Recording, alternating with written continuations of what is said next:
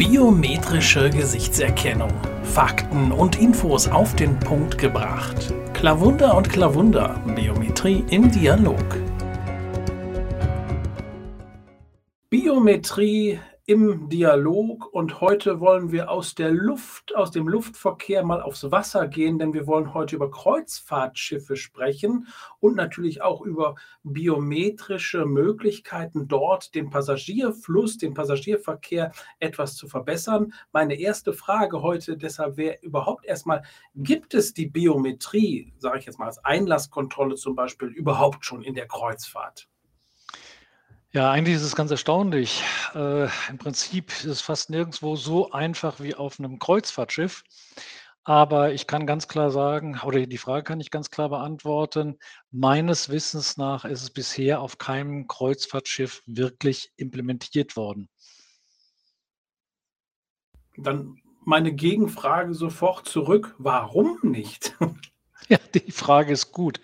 Denn äh, ein Argument, was ja häufig benutzt wird, oh Himmel, Herrgott, äh, wir müssen unser Foto geben und um Gottes Willen, äh, wer weiß, wo mein Bild landet. Äh, wenn ich ins Kreuzfahrtschiff buche und aufs Kreuzfahrtschiff gehe, ich kenne es zumindest nicht anders, dann muss ich mich fotografieren lassen. Und ich, hab, also, ich bin also wirklich ein richtiger Kreuzfahrt-Fan.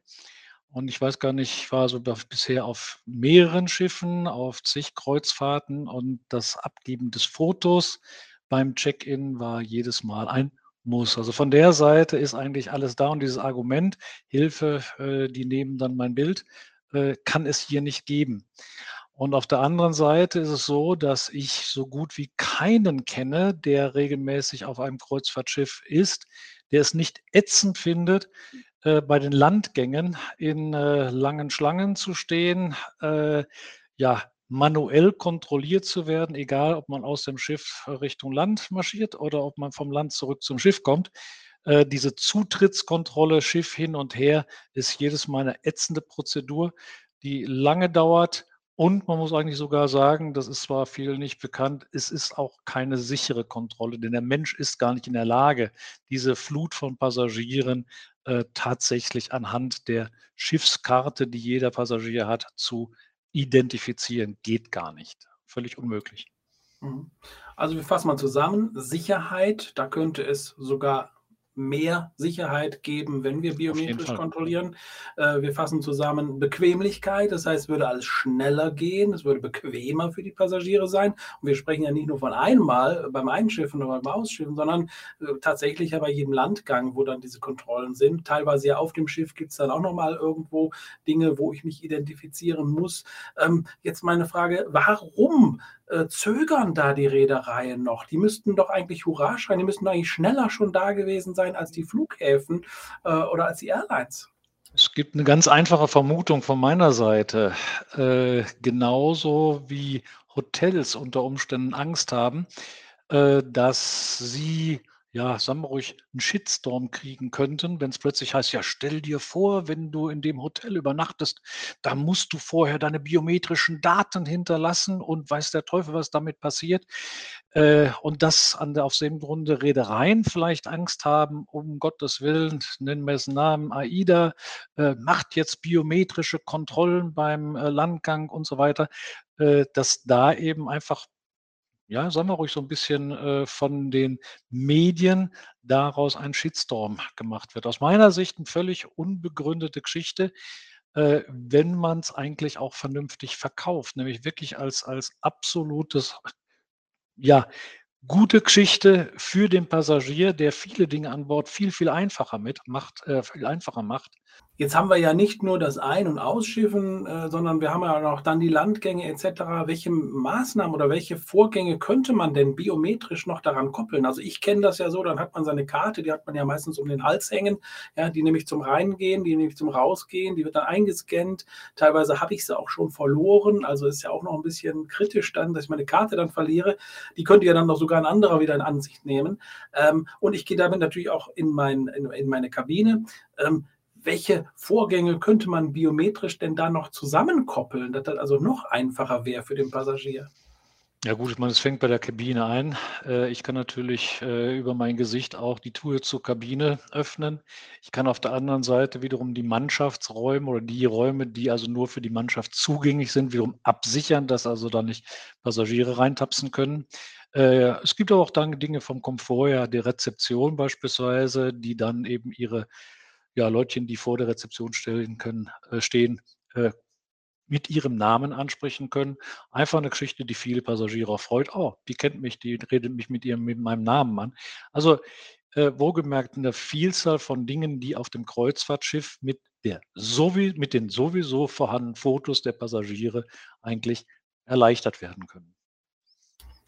Wir haben jetzt gerade gesprochen über so Angst der Reedereien, vielleicht durch einen Shitstorm oder sowas. Jetzt muss man aber ja eins sagen, wenn ich auf einem Kreuzfahrtschiff im Prinzip mich dort äh, registriere, an der Rezeption bin, dann wird ja sowieso ein Foto von mir erstellt. Das wird aber dann auch sogar gespeichert zu Richtig. meinen ganzen Buchungsdaten.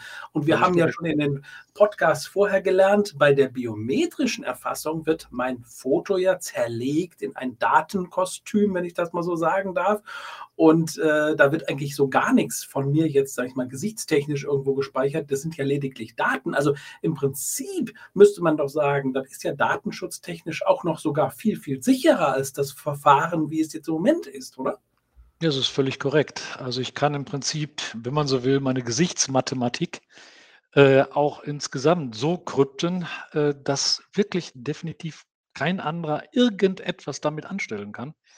Äh, von der Seite, ja, es ist schlichtweg, ja, Unwissenheit, äh, dass das irgendwo miteinander gekoppelt wird und dass das entsprechend unsicherer wäre. Genau der das Gegenteil ist gar nicht der Fall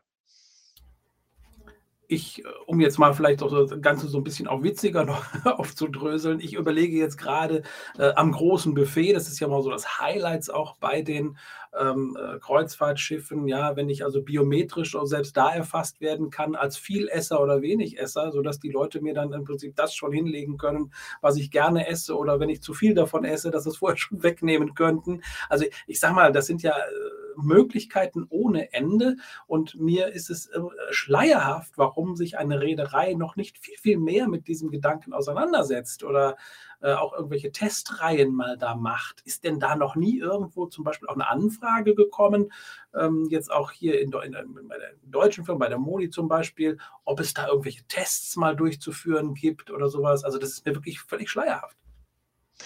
Also, was ich sagen kann, wir waren ja beteiligt an dem äh, Projekt der äh, EU bezüglich der Harmonisierung der Luft-, See- und Landgrenzen in dem sogenannten Fastpass-Projekt.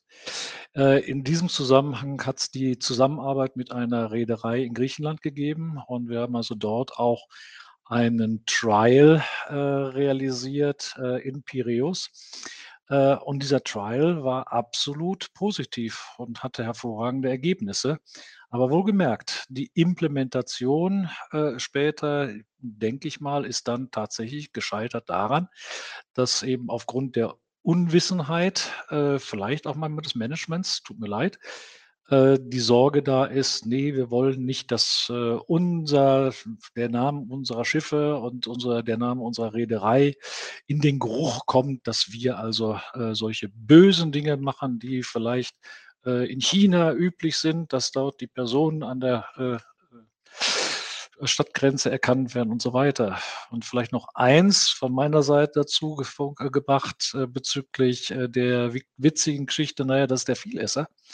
Äh, ich, mir ist einmal passiert, äh, dass ich äh, ins Flugzeug kam und da kam mir einer Stewards direkt entgegen und meinte, ah, Dieter, hello, uh, you're again with us. Uh, I can say you, uh, I have your whiskey on board. und ich muss meinerseits sagen, ich fand es ganz toll und ich war sagenhaft äh, ja, begeistert, dass also ein Steward mich also äh, als Dieter wiedererkannt hat. Ich weiß aber definitiv, dass sie keine Biometrie hatten. Und ebenfalls in einem Restaurant von einem Hotel, wo wir zwei oder drei Jahre vorher waren, ich glaube, war so noch gar noch länger her, war es auch so, dass wir direkt mit unserem Namen von einem der Kellner begrüßt wurden. Und das sind Dinge, die eigentlich bei mir einen positiven Effekt haben. Und solche Dinge kann man natürlich dann auch als kleine, kleines Gimmick äh, dort einbauen und auch das Personal auf solche Dinge schulen. Aber wie gesagt, äh, die äh, Zurückhaltung der Kreuzfahrtindustrie ist mir in der Tat schleierhaft. Ja, vielleicht mal einen Wurf oder einen äh, Blick in Richtung Kreuzfahrtindustrie, AIDA, Mein Schiff und Co., die vielleicht das ein oder andere Podcast mithören, vielleicht mal da die Technologieabteilung mit in unseren Podcast zu ziehen, mal zu fragen dann oder zu antworten darauf, warum noch nicht. Und ich habe gerade aktuell auch noch mal eine Umfrage von der IATA, also aus dem Luftverkehr, wieder gesehen oder mir angeschaut.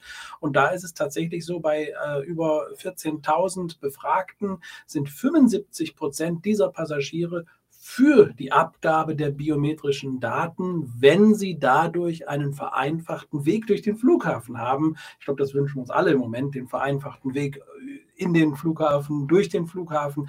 Aber das finde ich dann auch schon eine positive Zahl, wo man sagen kann, hey, 75 Prozent der Menschen würden ohne Bedenken die biometrischen Daten abgeben, wenn sie dadurch Vorteile haben, dass es schneller und bequemer geht. Und so kann ich mir das auch eigentlich dann bei einem Kreuzfahrtschiff vorstellen. Also was ich mir gut vorstellen kann, meine, wir haben ja auch die Zielsetzung mit unserem Podcast, äh, für mehr Aufklärung zu sorgen. Dass vielleicht wir noch mit einer ganzen anderen weiteren Reihe von Podcasts äh, immer mehr äh, ja, erklären, wie das eine oder andere funktioniert und dass viele Ängste, die vielleicht bei dem einen oder anderen heute noch da sind, definitiv gar nicht existieren. Ja, wäre vielleicht ein guter Effekt der ganzen Geschichte. Äh, wobei ich eins auch noch sagen muss, äh, was mir noch einfällt, dass es vielleicht Trials gegeben hat, die dann nicht so prickelnd verlaufen sind. Denn eines äh, ist bei Kreuzfahrtschiffen nicht ganz einfach. Bei diesen Landgängen als Beispiel entsteht eine ziemliche Drängelei. Das heißt also, viele, viele Menschen versuchen möglichst schnell und möglichst fast gleichzeitig von Bord zu kommen. Und das ist ein Szenario, was äh, eben nicht jedes biometrische System vertragen kann. Äh, wir haben das bei uns schon sehr, sehr frühzeitig, bereits vor über zehn Jahren, so implementiert, dass uns es nicht stört, wenn also eine Schlange vor einer Kamera steht oder wenn ein äh, Gedränge vor der Kamera vorhanden ist. Wie gesagt, uns macht es nicht aus. Wir haben also dort keine Verwechslung oder irgendetwas. Aber ich weiß, von diversen äh, Erzählungen, dass das also nicht eine Selbstverständlichkeit bei allen biometrischen Systemen ist. Vielleicht liegt das auch daran, dass, wie gesagt, diese Versuche gemacht worden sind, aber dann eben halt, wenn man so will, mit dem falschen System. Also ich denke mal, wir werden dann auch mal nachhaken und vielleicht auch den einen oder anderen Verantwortlichen vielleicht mal mit ins, ins, ins Boot holen. Das passt ja jetzt bei Kreuzfahrt auch ganz gut. Wir holen den mal mit ins Boot und sprechen einfach mal drüber. Und ich glaube, ganz, ganz wichtig ist Aufklärung, aber Aufklärung nicht nur für den Passagier, sondern auch die, diejenigen, die es bei sich einbauen müssen. Da denke ich mal, ist bei vielen noch dann auch irgendwo, ja, die sind noch nicht früh genug mit ins Boot reingeholt worden. Ich glaube, da ist noch viel Aufklärung auch erforderlich. Und das würde uns natürlich freuen, wenn wir durch so einen Podcast das eine oder andere vielleicht nochmal ausräumen können, auch an Fragen oder auch an Unwissenheit. Also ich glaube, damit sind wir ganz gut am Start jetzt. Jetzt haben wir es, es geschafft, unter 15 Minuten unser Podcast, den wir dann heute beenden mit, ja, äh, ich würde sagen, Schiff Ahoi, auch für die Biometrie auf Kreuzfahrtschiffen. Und ich bin gespannt, ob sich der ein oder andere mal meldet oder wir ansprechen dürfen für einen weiteren Podcast, dann mit einem Kreuzfahrt-Experten, der uns dann vielleicht aufklärt, warum die Kreuzfahrt. Das wäre mal interessant, ja. Also, vielen Dank und ich sage bis nächste Woche, bis zum nächsten Mal. Biometrie im Dialog. Biometrische Gesichtserkennung. Fakten und Infos auf den Punkt gebracht.